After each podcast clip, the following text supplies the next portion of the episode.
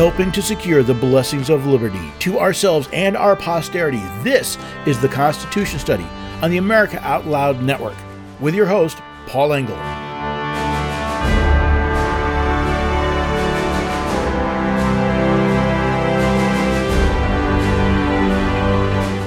In the 1960s, the term "the man" was a moniker for the anonymous person in some nebulous bureaucracy trying to control your life. For the rebels of those days, standing up to the man was a badge of honor. Today, not only does it seem that standing up is an exception, not the rule, but those who called for that stand are now the man and more than willing to crush those who oppose him. This episode, I want to talk about the role of the federal judiciary, and then I have an interview with a young man who, with the help of his father and an attorney, is standing up to the man in his own school. This type of stand is exactly why we have a federal judiciary. The question is, will the American people stand up and use it? Well, hello there, everyday Americans. Paul Engel here at the Constitution Study, where we read and study the Constitution. We teach a rising generation to be free. I'm so glad you could join me today. I'm really looking forward to this interview. But before that, I've been working on a three-part series about the three branches of government. And today we've got the third and final installment. This is the one of the federal judiciary. Like many of you, I've watched courtroom dramas, read about federal court decisions, and drawn conclusions about how the courts work. Then I read the Constitution and learned just how wrong that education I had received was. Let's start with the creation of the federal judiciary. The judicial power of the United States shall be vested in one Supreme Court and in such inferior courts as the Congress may from time to time ordain and establish. The judges, both of the Supreme and inferior courts, shall hold their offices during good behavior and shall at stated times receive for their services a compensation which shall not be diminished during their continuance in office. Just as the legislative branch was created in Article 1 and the executive in Article 2, the judicial branch is created in Article 3. Now, what is this judicial power that has been vested by this article? Well, from Webster's 1828 dictionary, we find the judiciary is that branch of government which is concerned in the trial and determination of controversies between parties and of criminal prosecutions, the system of courts of justice in a government. The role of the judiciary is twofold, the prosecution of crimes and the determination of controversies. While the prosecution of federal crimes does happen in the federal judiciary, most of the cases we see coming out of these courts have to do with controversies, disputes, or disagreements. That means, as I believe more than one Supreme Court nominee has stated, the role of the courts is primarily that of an umpire. Now picture this. A base runner is charging toward home plate. The catcher is standing over the plate, waiting to receive the throw from the outfield. In less than a second, the ball enters the catcher's mitt, and he immediately sweeps down to tag the runner, sliding into home plate with his arm outstretched to sweep across it. The base runner believes he is safe, while the catcher believes he tagged the runner out. We have a controversy. What we need is a disinterested third party, someone who knows the rules and can look at the evidence to decide the controversy. This is the role of the umpire. He knows the rules of the game. Things like the ball must be in the mitt to legally tag someone out, and that the base runner must physically touch home plate. The umpire also has access to the evidence and the memory of what he observed in the split-second interaction. Based on this information, he must decide if the runner is safe or out. Then the umpire will announce this decision with a grand gesture and a loud call. And to no one's surprise, the loser of the decision will immediately confront the umpire to appeal it, possibly even appealing to other judges to confirm their position. This is actually a very good analogy of how the federal judicial system should work. A person is charged with a crime or files a lawsuit for a redress of some grievance. The plaintiff, in the case of a suit, believes that he has been aggrieved and is looking for a court to agree with him, while the accused, called the defendant, believes they have done nothing wrong. In a criminal case, the prosecutor believes the laws of the government have been aggrieved by the defendant. Both sides come before a judge, someone who is supposed to be a neutral third party who's familiar with the law. Sometimes the judge will make the final decision. But in the case of a crime or some civil suits, the decision will actually be made by a jury, And the judge is there to make sure the two parties follow the law in the courtroom. The parties to the case present evidence and the law to show they are correct. Now, while a jury trial is a bit different, in a judicial trial, the judge makes his or her decision on the controversy. Often, one party will not be happy with the decision, sometimes leading them to appeal to a higher court, which explains the beginning of Section 1. The judicial power of the United States shall be vested in one Supreme Court and in such inferior courts as the Congress may from time to time ordain and establish. See, the Constitution only creates a single court, a Supreme Court. Notice the S in Supreme is not capitalized. That's because it's an adjective. It modifies the noun court. It wasn't until the formation of this court before it was given the name Supreme Court, a proper noun. Now, Congress creates all of the inferior courts, giving them the names district and circuit courts. There's another very important phrase in Section 1, and it's not that the judges get paid. The judges, both of the Supreme and inferior courts, shall hold their offices during good behavior. We've been taught for so many years that federal judges have lifetime appointments. This lie has been repeated often enough that it's believed to be true, but federal judges only hold their offices during their good behavior. Who decides what good behavior is? Congress, through the impeachment process. Section 2 of Article 3 deals with the question of jurisdiction, or the limits within which the judicial power of the United States may be exercised. The judicial power shall extend to all cases in law and equity arising under this Constitution, the laws of the United States, and treaties made or which shall be made under their authority, to all cases affecting ambassadors and other public ministers and councils, to all cases of admiralty and maritime jurisdiction, to controversies to which the United States shall be a party, to controversies between two or more states, between a state and citizens of another state, between citizens of different states, between citizens of the same state claiming lands under grants of different states, and between a state or the citizens thereof and foreign states, citizens or subjects. The federal court can only legally deal with cases that come up under the Constitution, laws, or treaties made by the United States, or cases involving foreign actors such as ambassadors or public ministers, where the United States is a party, or a controversy between the states. The controversies between a state and citizens of another state was changed with the 11th Amendment, which reads, "The judicial power of the United States shall not be construed to extend to any suit in law or equity commenced or prosecuted against one of the United States by citizens of another state or by citizens or subjects of any foreign state." The federal courts are further broken down between their original and appellate jurisdictions. From Section 2 of Article 3, we see, "In all cases affecting ambassadors, other public ministers and councils, and those in which a state shall be a party, the Supreme Court shall have original jurisdiction. In all the other cases before mentioned, the Supreme Court shall have appellate jurisdiction, both as to law and fact, with such exceptions and under such regulations as a Congress shall make." Cases involving ambassadors, public ministers, or where a state is a party to the case go directly to the Supreme Court, since they have original jurisdiction. Now, all of the cases go to an inferior court first, but then can be appealed up to the Supreme Court. That is, unless Congress creates an exception or a regulation to that jurisdiction. Lastly, the Constitution deals with the type and location of trials. "The trial of all crimes, except in cases of impeachment, shall be by jury, and such trial shall be held in the state where said crimes shall have been committed, but when not committed within a state, the trial shall be at such place or places as the Congress may by law have directed. With the sole exception of impeachment, federal criminal trials must be jury trials. Such trials are to be held in the state where the crime or crimes were committed, and if the crime did not occur in a state, Congress has the power to pass laws to determine where such a trial is to be held." Lastly, Article 3 deals with the question of treason. "Treason against the United States shall consist only in levying war against them or in adhering to their enemies, giving them aid and comfort. No person shall be convicted of treason unless on the testimony of two witnesses to the same overt act or on confession in open court.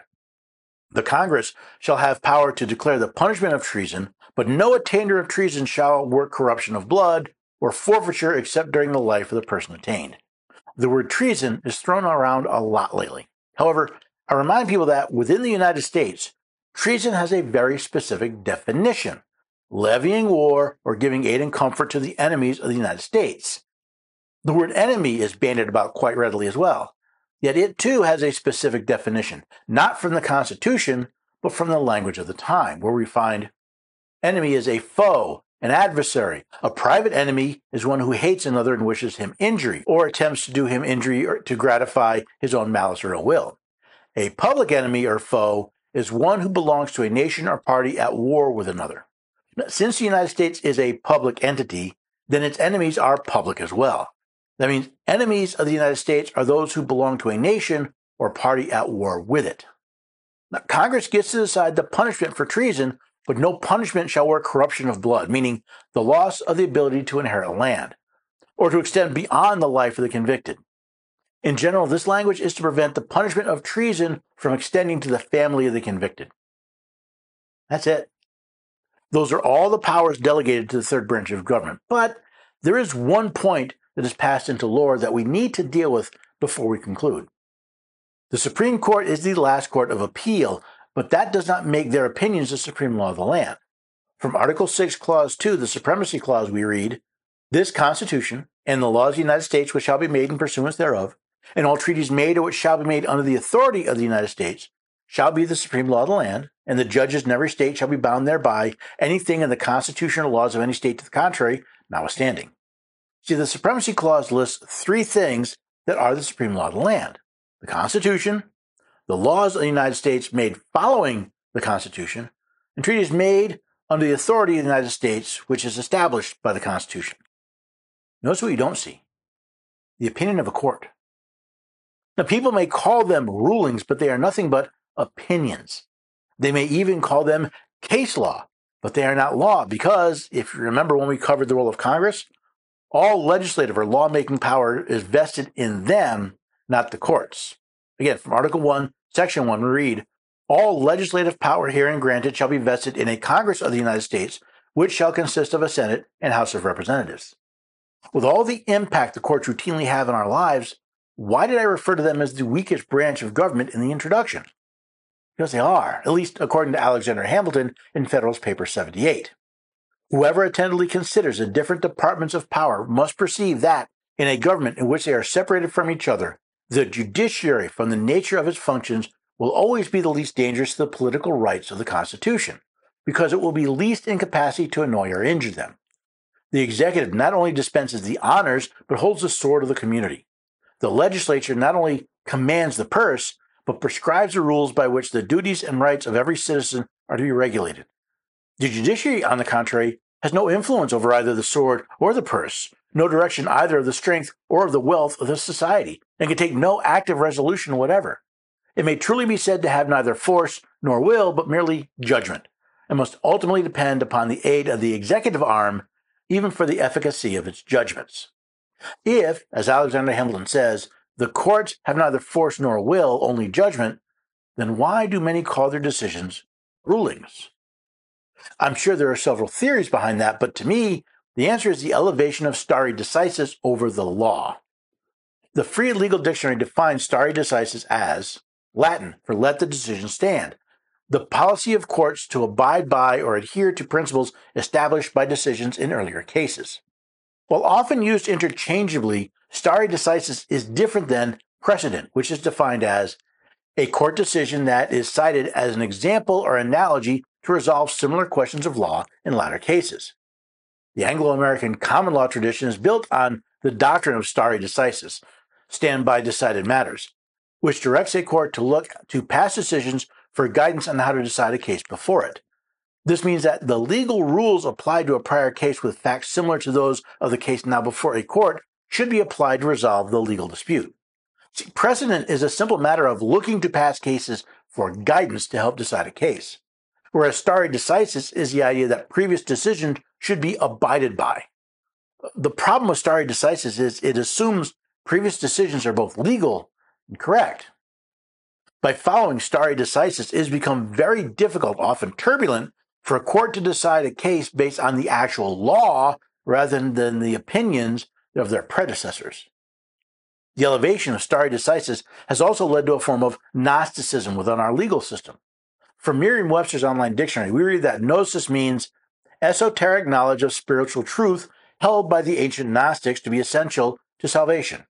The idea of the Gnostics was that They had special knowledge of spiritual truth. The Gnostic ideas in our legal system today are that the judges have special knowledge of the law and that attorneys are there to walk your case through the vagaries of that special knowledge. That's why so many people believe they need an attorney to file a lawsuit or to defend themselves in a criminal case. The complications of the actual law make those actions difficult enough, but mix in the Gnostic knowledge of case law, and the legal field has created a barrier to entry for all but the most dedicated, thereby keeping everyday Americans ignorant of both the law and their rights. How are we to approach this weakest branch of government? We start by reminding people that, with the exception of jury trials, the decision of a court is an opinion, nothing more. We must relearn what Alexander Hamilton taught us, that the courts control neither the purse nor the sword and must ultimately depend upon the aid of the executive arm, even for the efficacy of its judgments. Understanding this may help as we wade through the morass of political doublespeak that inundates us every day. The role of the courts is that of an umpire, making decisions based on the law using the facts presented to them. Today, we have elevated their decisions beyond law into rulings as if they were kings and queens on high. It'd be one thing if the decisions were based on the law rather than the rantings of their predecessors. Read a Supreme Court opinion, and you'll rarely find the Constitution quoted. Even when it's referenced, it's almost always the quotation of an opinion of a previous court. We used to have courts of justice. Then we had courts of law. Today, we have courts of opinions. How can the United States be a republic if we are ruled not by the law, but by the opinions of 9 high priests in black robes? So there you have it. You have a background, a basis for understanding the role of the judiciary. After the break, we'll have our interview with the young man that's filed a federal lawsuit against his school. Before I go, though, do you wake up tired? Do you have a hard time getting to sleep like I do when I travel? Well, if you want to fall asleep, stay asleep, and sleep deeply so you can wake up refreshed, try Healthy Cell's REM sleep supplement. It is the only sleep supplement designed to support all 4 stages of sleep.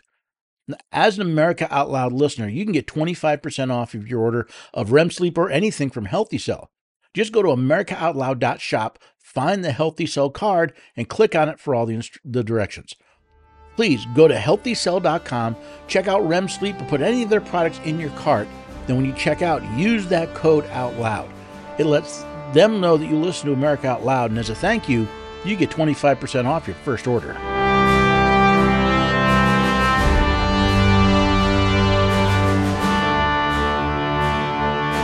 Trouble getting to sleep and staying asleep is infuriating. Your mind races, you toss and turn. Nutrition company Healthy Cell created REM Sleep to help you quickly fall asleep, stay asleep, and sleep deep. Unlike other supplements that don't work, REM Sleep is not a pill. It's a gel you swallow with ultra-absorption of science-backed ingredients supporting all 4 stages of sleep. Go to healthycell.com and use code OUTLOUD for 25% off your first order. Risk-free. Love it or your money back. Guaranteed. healthycell.com. Code Out Loud.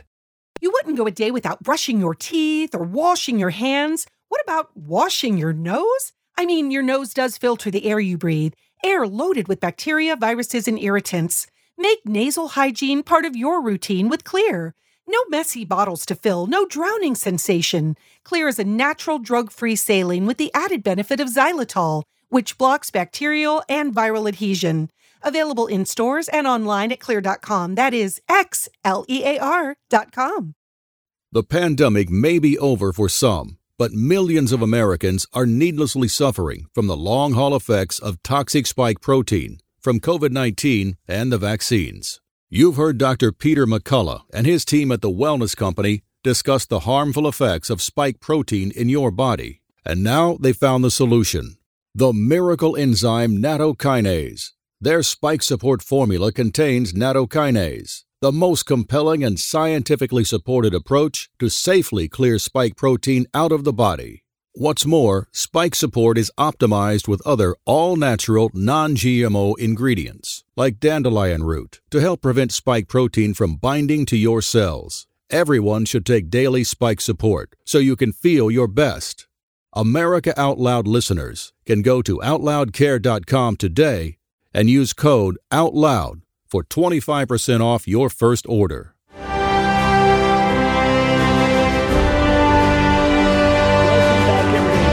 if you join the Constitution Study.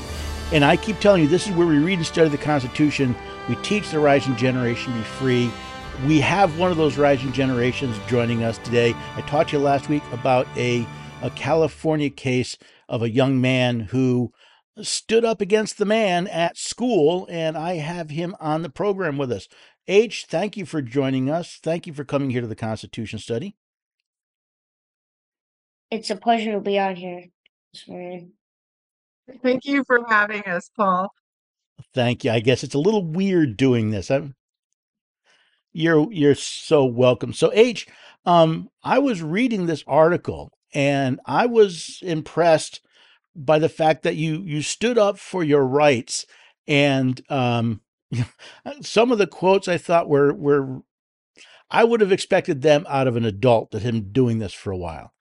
I love the line that my rights don't end where your fear starts, or my freedom doesn't end where your fear starts. Did you said that to an adult in this, right? I don't remember, but I do remember wearing a shirt that says that. I said that to your duty.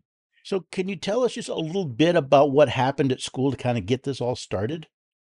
Okay, well, let's see, when it all started, kindergarten, I didn't know what I was doing, but let's go to first grade.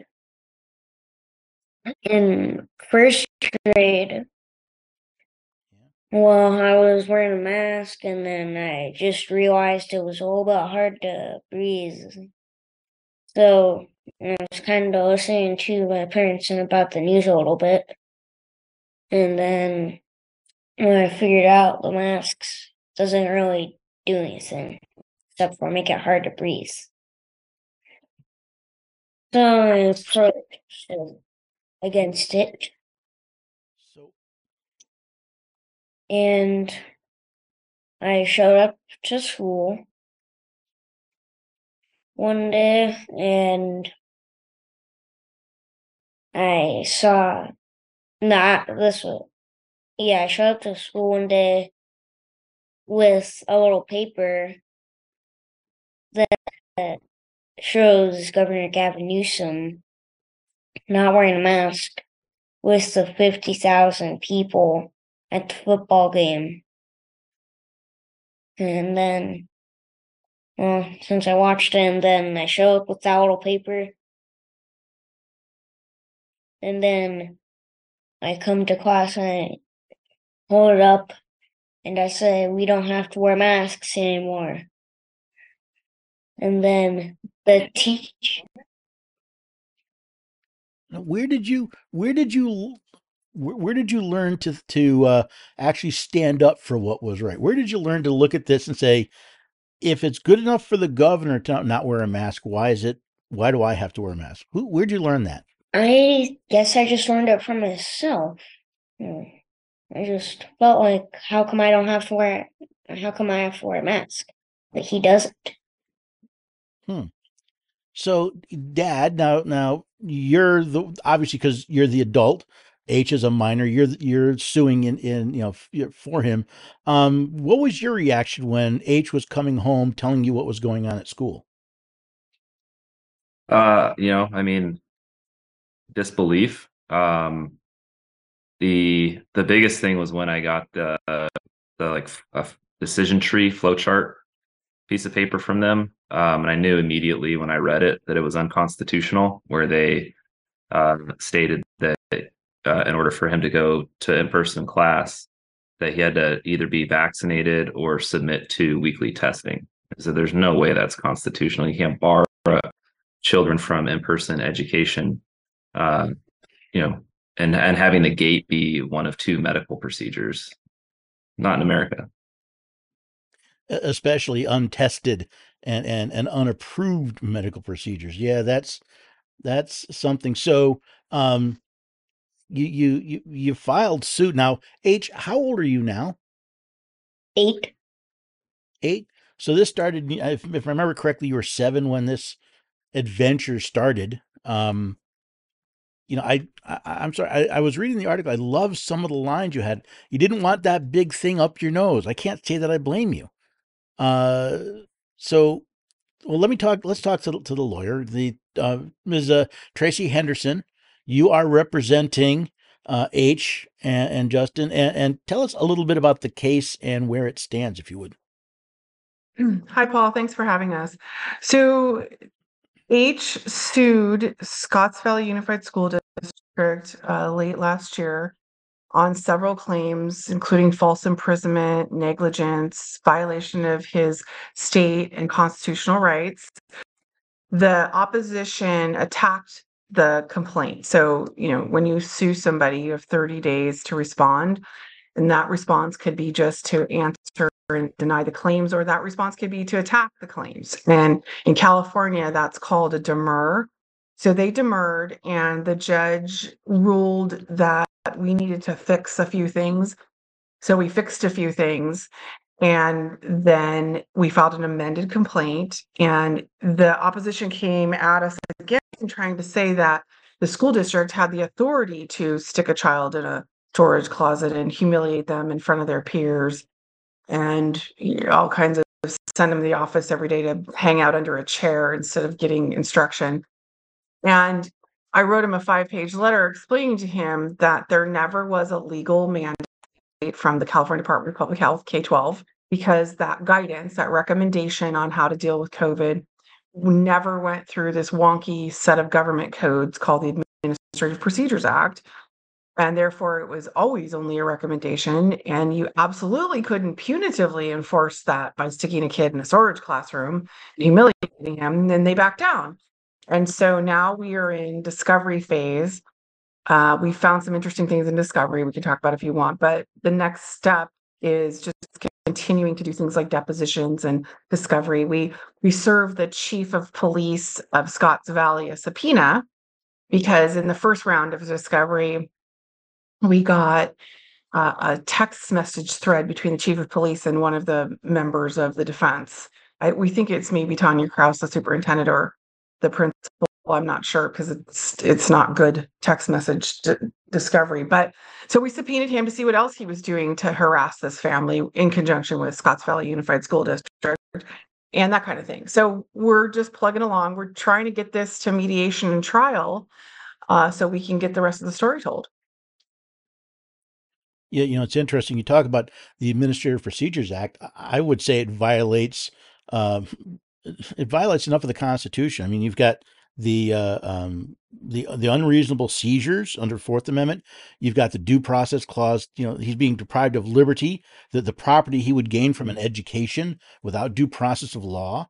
We forget that in the constitutional system that our founders created, the government has the burden of proof before they infringe, and that just wasn't there. So it sounds like you're still relatively early in the case. You're still dealing with discovery. You said you found a couple things that were interesting. Can you give us a little bit of a hint?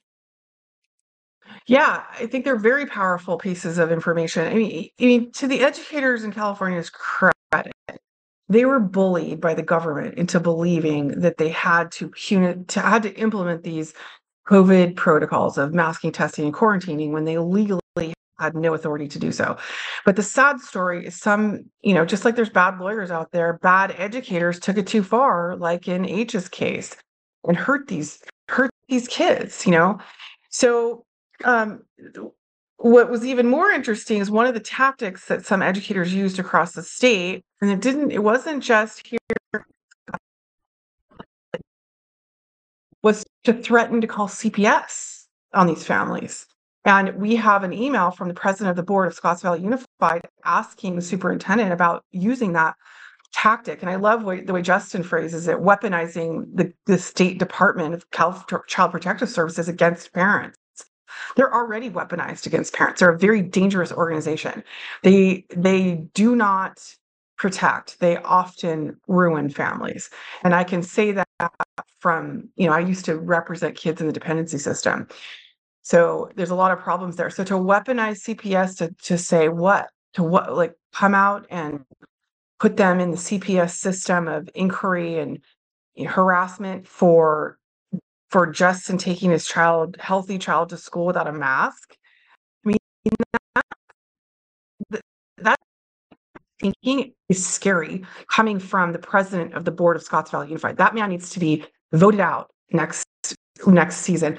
And he was communicating with the superintendent, Tanya Krause, and Tanya Krause said, oh, I already thought of that, and we already looked into that. So Tanya Krause is the superintendent of the school district, and she needs to be fired if one of her tools in her toolbox is to weaponize CPS against parents. That's not what the point of a school district. And then I alluded to the other one,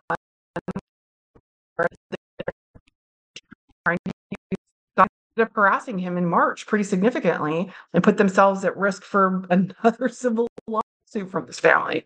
Well, you know, I'm looking at this saying there's an obvious deprivation of rights under color of law. I mean, if they're talking about going, especially if they're talking about going to CPS, that's not simply a civil issue. That's a criminal issue. That's a, you know, that's 18 USC 242. And again, since you have the potential of two conspiring, that's 241. Those are criminal charges that could be placed. You're still early in this. Have you considered that? Yeah, this is a civil setting, though. This is a civil setting. You'd have to get, you know, remember the district attorney or the attorney general or the folks who charge crimes, and you'd have to get them on board. And we have a woke AG in the state of California who's spending his time going after school boards for curriculum issues, so that'll never happen. But even more important, you know, the CPS has the power to terminate parental rights. They often abuse that power, and they are connected to some very evil things in our culture that I'm not going to get into here. So you just do not involve CPS. It's like you don't call the police ever, because you just don't on somebody else, because they'll come in and you don't speak to the police, because if they don't have a case, they'll use what you say. There's just certain basic rules in life, and calling CPS on a parent is one of them. It's horrible. Justin, you know, being a father myself, I have to wonder, how did you react when you heard about this? Oh, I mean, I went to district attorney's office. I went to the sheriff. I went to the Scotts Valley Police Department. I had a phone call with the Scotts Valley Chief of Police, and he said he will not be the tip of the spear in arresting school board members. And you just cited there were two criminal, you know, codes there that they could have investigated on, and they didn't. It's disappointing, to put it nicely. It is, sadly, it's not surprising, but it is disappointing. You know, there's part of me looks at this and I think one of the biggest issues as a nation we have is apathy. How many people simply went along to get along? They weren't willing to stand up and do anything. And to see a young man, you know, 7, 8 years old, that says, no, this isn't right, and I'm going to say something, to have a dad that supports him, to have an attorney that's willing to work for him. I personally want to keep track of this case because I find it interesting. I think there could be a lot here besides just making sure that Justin, you and your son are protected from harassment, both legal and educational. You know, before we go, though, I want to make sure the people that also want to follow the case, where can they find out more? Where can they get some information and maybe help support you? Because I'm sure it's not easy going through a case like this. Yeah, we started a Give, Send, Go a while back, and that's givesendgo.com/HN. So anybody who wants to quietly support us, any donation is greatly appreciated. We could really use that to help see this thing all the way through to the end, wherever that may be. And then more information. I mean, oh, go ahead, Tracy. I think those sites allow you to provide updates. I know that some of the survey ones, so we can endeavor to make sure we're providing updates. So if people want to check back there, I don't advertise. So I'm too busy. So we'll endeavor to keep that updated so that people can go and say, oh, there's a court hearing. Maybe I want to listen in or something, you know, or, oh, there's something big coming up. I need to give Justin another $500 or whatever, you know. Yeah, because it's not cheap to put on a case like this. And of course, I don't know, you know, if I suppose you'd hope you'd win and be able to recoup, at least recoup court costs, but there's no guarantee. So definitely, you know, I'll try to find the link and make sure I put it on the page when this goes to podcast. H, do you have any final words for us before we head to commercial? Well, when I refuse to COVID test and let them put the big thing up my nose or get the vaccine, they put me in a storage closet with only a substitute teacher and the details of what it was like inside the storage closet, stacked desks, stacked chairs, chemicals, cleaning supplies, art supplies, and some other stuff in there that definitely did not look normal. You know, the blinds were. That sounds terrible. The story in the Epic Times, I think, did a pretty good job. Now, one of the things it mentions is that you like to read. Is that correct? Yes. Yes. Do you have a copy of the Constitution? Well, I do definitely know I have a couple books of the Constitution at my house. Well, if I send you a copy of my book, Studying the Constitution, would you give it a read? Sure. Sure. Excellent. Well, you know, H, Justin, Tracy, thank you for your time. It's an interesting case. If anybody out there wants to follow up more, wants to support this father protecting the rights of his own and his son in California, givesendgo.com/HN. I'll make sure I get the link from you so I can put it in the show notes. And keep an eye on this. Keep going watch what's going on, because if this can come to a decent outcome in California, just imagine what it would do in the rest of the country. Now, I have to take a break. I hope you like this interview, this nice discussion we have. If you want to hear more about this or other of the voices, just go to AmericaOutloud.news. In fact, make it a daily stop for your news and information. Then take stories and articles and podcasts and videos, take it all and share it. Share the good news as well as the not so good news. And that is how, ladies and gentlemen, we secure the blessings of liberty.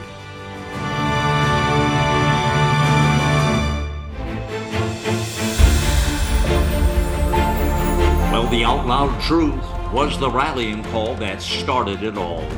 AmericaOutloud.news was an idea, a movement, a place where folks would feel comfortable speaking the truth without being censored or canceled. The First Amendment is alive and well.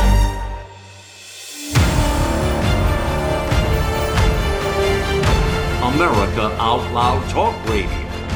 It's a fight for the soul of humanity.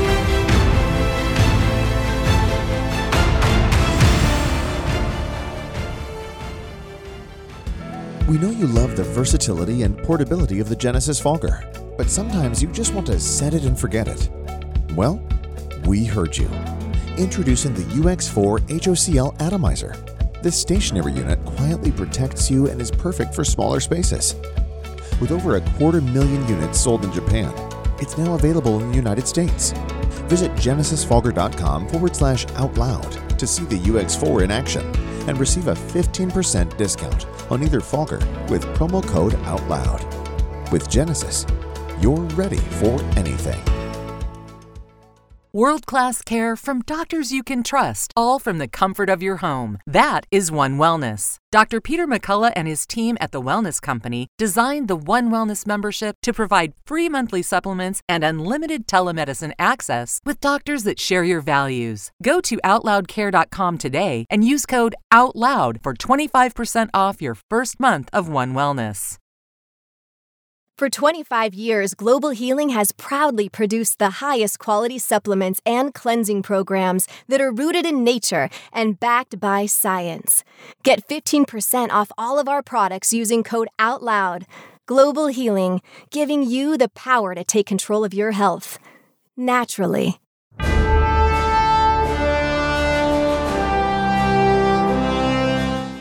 Welcome back, everyday Americans. You rejoin the Constitution Study. I hope you enjoyed that interview. I thought H was very nice. I mean, he's 8 years old, so, but to get on a program like this and tell us a little bit about his story. And then, of course, Justin and what's happening. I can't imagine being a father in that situation. That was pretty tough. And I hope, I wish the best of luck to them and their attorney, Tracy Henderson. I think they've got a good case, but as we know, we're dealing with California, not necessarily known as the most constitutional state. So, if we can support them, please go ahead and do so. Like I said, you'll find the Give, Send, Go. It was givesendgo.com/HN, I believe. And I'll put the link in the show notes. So when the show posts to podcast, you'll find it on the show page. You can get links and follow along with what's going on. As much as I'm sure they could use the money to help fund what they're doing, I think some good comments, some good news, some people from around the country that are willing to stand in with them and help them, I think would also be a great assistance. So let's take a look while we're talking about courts. Let's talk a little bit more about courts. And of course, probably the most famous court case going around right now is the D.C. case against Trump. Now, there's been some very interesting things. I've listened to a lot of different people, have a lot of different things about it. A lot of it being they're basically criminalizing expressing an idea that questions the legitimacy of an election, which I find very interesting because, well, let's see, in 2000, 2016, we also had we had people questioning the legitimacy of an election, legitimacy of a president, and they weren't attacked for this. This just and the timing, the fact that these cases keep coming out just as bad news for the Biden administration shows up, all of a sudden, boom, there's a new charge or something new dealing with Trump. But this one was interesting. I found this on the Epoch Times, and that's the Jack Smith, the special counsel who has filed the latest set of charges. Well, he may have gotten himself a little bit caught. You see, under the laws of due process, the defense has the legal right to be given all information related to the prosecution's case.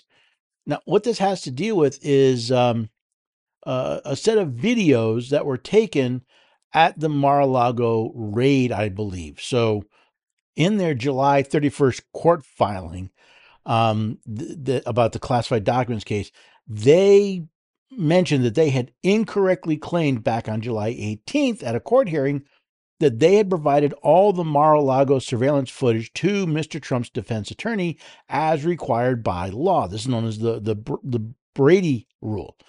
But they hadn't. Now, is this a huge thing? Is this like the smoking gun and it's all over? No. This appears to be a simple paperwork mistake. It's a procedural mistake. See, apparently back on July 27th, as they were preparing for this new superseding indictment, they realized that they had that all of the footage had not been processed and made available to the defense. Now, is this a huge thing? No. But again, there's a lot of these little things going on, and sometimes the devil's in the details. What is in the Mar-a-Lago? Is there something in the Mar-a-Lago footage that is proof of the either malfeasance of the government or that the Trump and his people were already working with him? We don't know, but it's just another little thing. It's like, yeah, okay, you're already criminalizing questioning a presidential election. Now you want to, it's like, oops, we made a mistake. Okay, well, at least it got found early, not after the trial. But it's something to keep an eye on. Now, if we're talking about that particular case, I find it very interesting. There's a lawyer that most people know. His name is Alan Dershowitz, and I find him interesting. One, because, again, he's a lawyer. He looks at the law. He looks at case law, not necessarily the Constitution. So I frequently disagree with him. But when it comes to analyzing things based on the law, I find his words, again, interesting. I find them thoughtful. So he wrote an article for I think it was for the Daily Caller. That's where I found it. And he opens with this. I can imagine the sound of champagne bottles popping from Martha's Vineyard to Washington, D.C. as President Donald Trump haters celebrate this third historic federal indictment. If only they were able to drop their partisan blinders and see the grave damage this legal lunacy is doing to our country. He goes on to explain that the federal charges have been revealed, and he goes on a little later.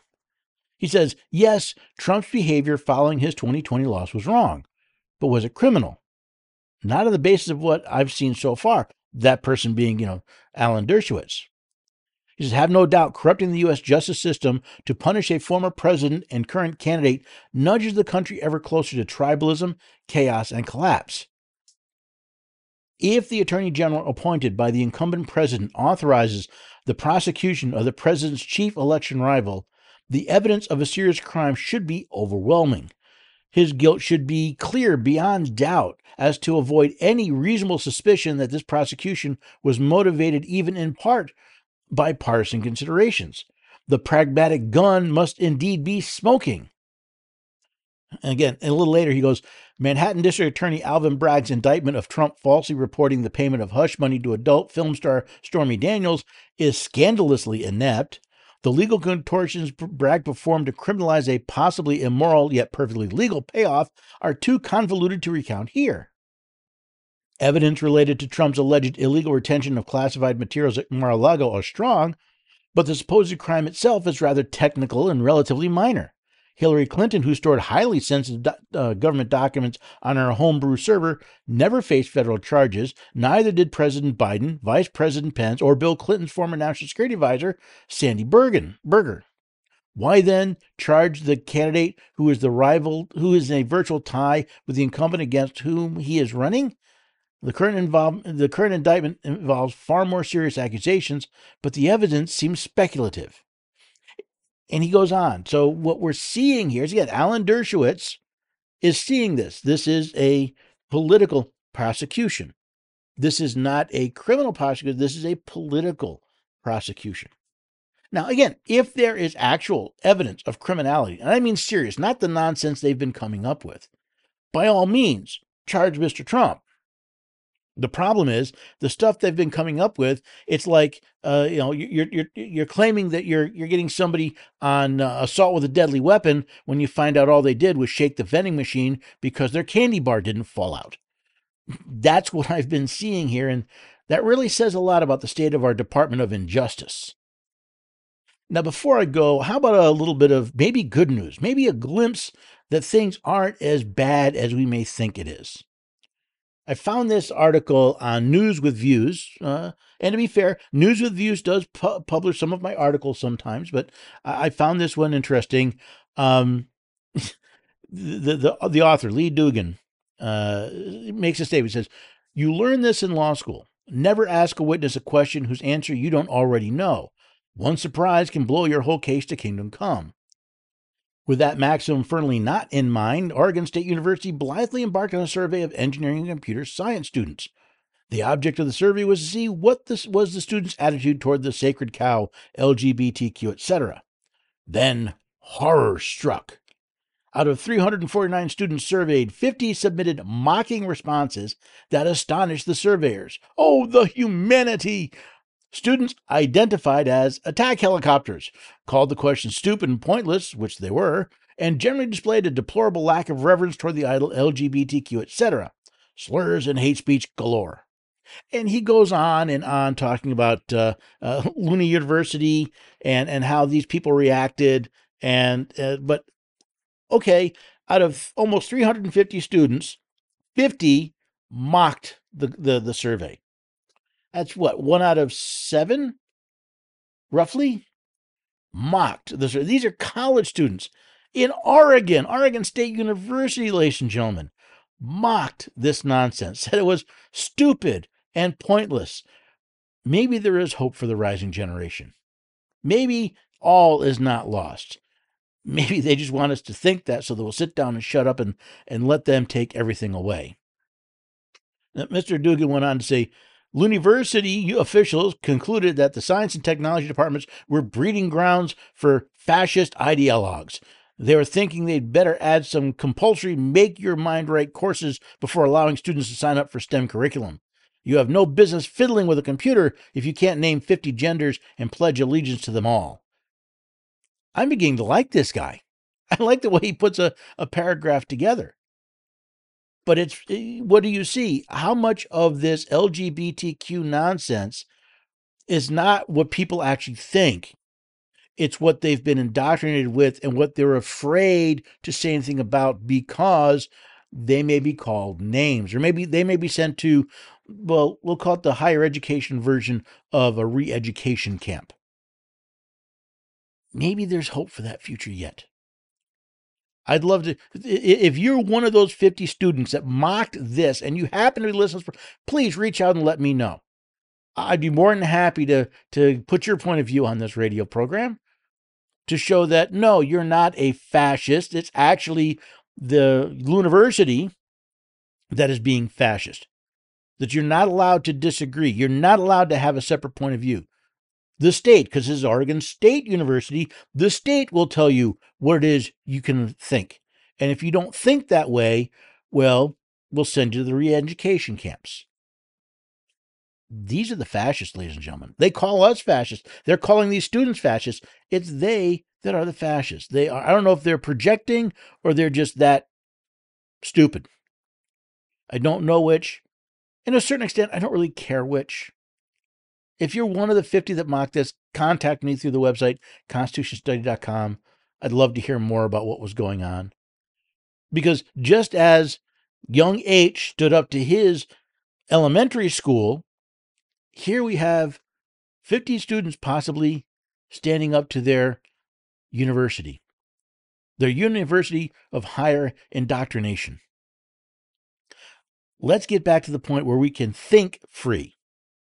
Not just walk free, but think free, where other ideas are allowed and not considered fascist simply because they disagree with the current political agenda of those in higher education, in politics, in punditry. Let us be free. Let's teach the rising generation to be free. Even if H were wrong, I'd rather have him stand up for what he believes than to simply kowtow to what the indoctrinators in chief want him to believe. And I'm glad for these 50 students. And I wonder, of the 300 remaining students, how many of them thought about a mocking response, but were too cowed, too enslaved to the system to actually say something? Wouldn't that be interesting to find out? You know, people talk about American democracy, which we're not, we're a republic. But we talk about being the land of the free and the home of the brave. That's how we end our national anthem. And I keep pointing out, you cannot be the land of the free if we are not the home of the brave. Whether you're a 7-year-old boy standing up to the bullies in your school or a college student giving mocking responses to a stupid and pointless survey, we need people brave enough to stand up. I'm reminded of the story of Captain John Parker. He was in command of the Massachusetts militia at the Battle of Lexington. When the British marched on Lexington Green and found the militia there, the commander of the British unit ordered the militia to lay down their arms and disperse. Captain John Parker said to his troops, "Stand your ground. Don't fire unless fired upon, but if they mean to have war, let it begin here." We need more of that. We need more men like Nathan Hale. When caught as a spy before he was hung, says, "I regret I have but one life to give for my country." We need men and women willing to stand. That's what I'm trying to do with part of the Patriots program. Find out more at constitutionstudy.com/patriots, but I've got the Constitutional Scholars, the educational portion where we will learn about the Constitution and how to defend and assert our rights and do so legally. The Committees of Correspondence where we can communicate, make sure that we keep the lines of communication open so we can learn about the H's and the students here at Oregon State University and others and see where our rights being defended, where our rights being infringed, so that we can activate the third part, the Minutemen, the men and women willing to stand up at a moment's notice and defend their rights and go to the defense of others' rights. That's what we want. That's what we need. We need people that will return us to the home of the brave. Because until we are once again the home of the brave, we will cease to be the land of the free. There's no such thing as the land of the free and the home of the coward. Maybe it's time that we decided for ourselves, what will we give for our freedom? Freedom is not free. What will we pay for our liberty? Or, more importantly, what will we pay to protect the rights, the liberty, and the future of our children and our children's children? Now, I hope you'll come back and join us here every weekday for the Constitution Study at 4 p.m. Eastern Time on America Out Loud Talk Radio, heard on the iHeartRadio network. All of my shows go to podcast generally a day or two after they're heard on the radio, and you can find them in your favorite podcast app. But do me a favor, subscribe to the show. Leave me a rating and review, especially on Apple Podcasts. It helps people find the Constitution Study. You can find all the links you need at the homepage at americaoutloud.news. So please share them. Share these good news. Share the strengthening of our republic. And in doing so, share the blessings of liberty.